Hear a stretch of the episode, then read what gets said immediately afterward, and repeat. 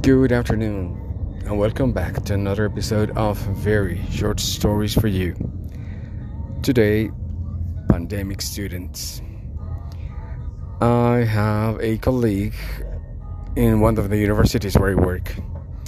He is very young, and he coined the term pandemic students. And that's the term we use to talk about students who graduated from school uh, in the term 2021 or 2022. So the level is drastically low. In fact, it is so low that the government has requested that every institution makes a review for four months because the level is expected to be incredibly low. Therefore, pandemic students. And um, these kids have some peculiarities.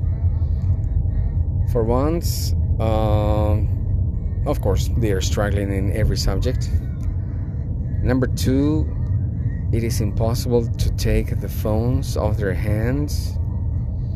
Number three, they are addicted to music.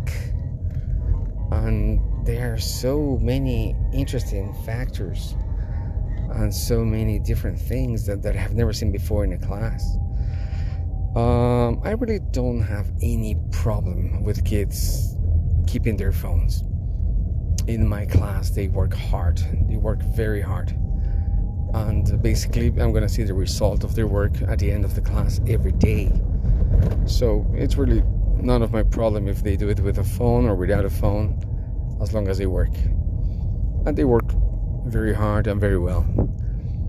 But I have the chance to see them in other classes. And uh, yes, they have the phone on their hands all the time. Of course, some teachers don't like that one bit and they demand that kids surrender their phones.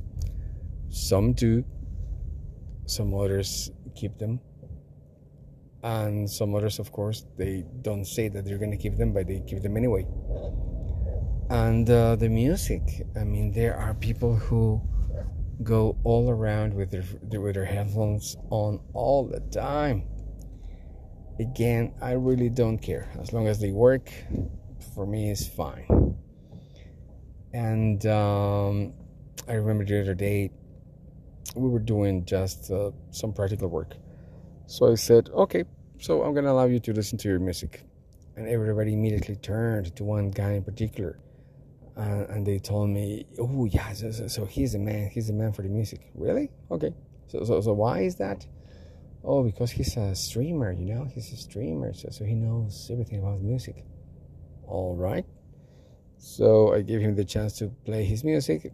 He started playing it in the classroom, and I was so surprised to listen to the Bee Gees. And then uh, there was Toto, um, Eagles, um, you know, all the classics.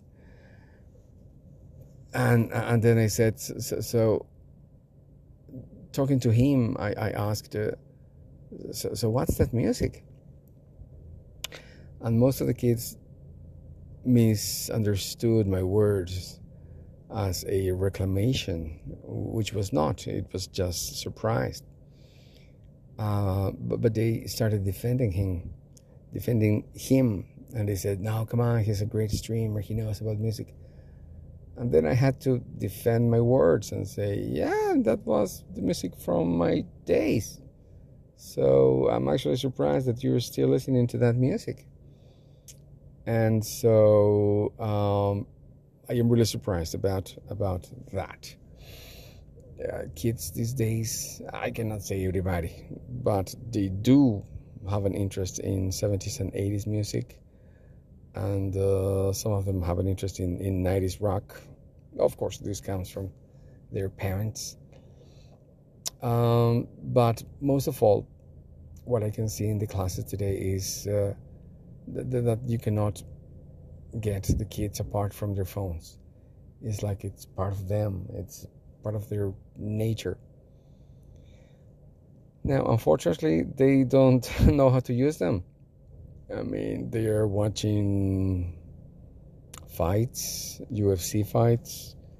They are, I don't know, watching dresses on different platforms. But when they have to look up for a word, they have no idea how to do it. And they prefer to ask me. And of course, I have to go and tell them, come on, man, use your phone for, for something useful. And um, it, it's, it's an interesting world. It's an interesting world. Um, at the beginning, I tried to force them to leave their phones, but uh, it was a very adverse reaction. That they just didn't like it.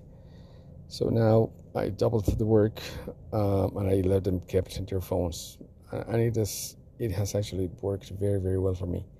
The results are better. The kids are happier. They don't feel uh, anybody's forcing them into anything they don't want, and everybody's happy. So uh, it's not on my plans to take the phones from them. As long as they're working, I am the happiest.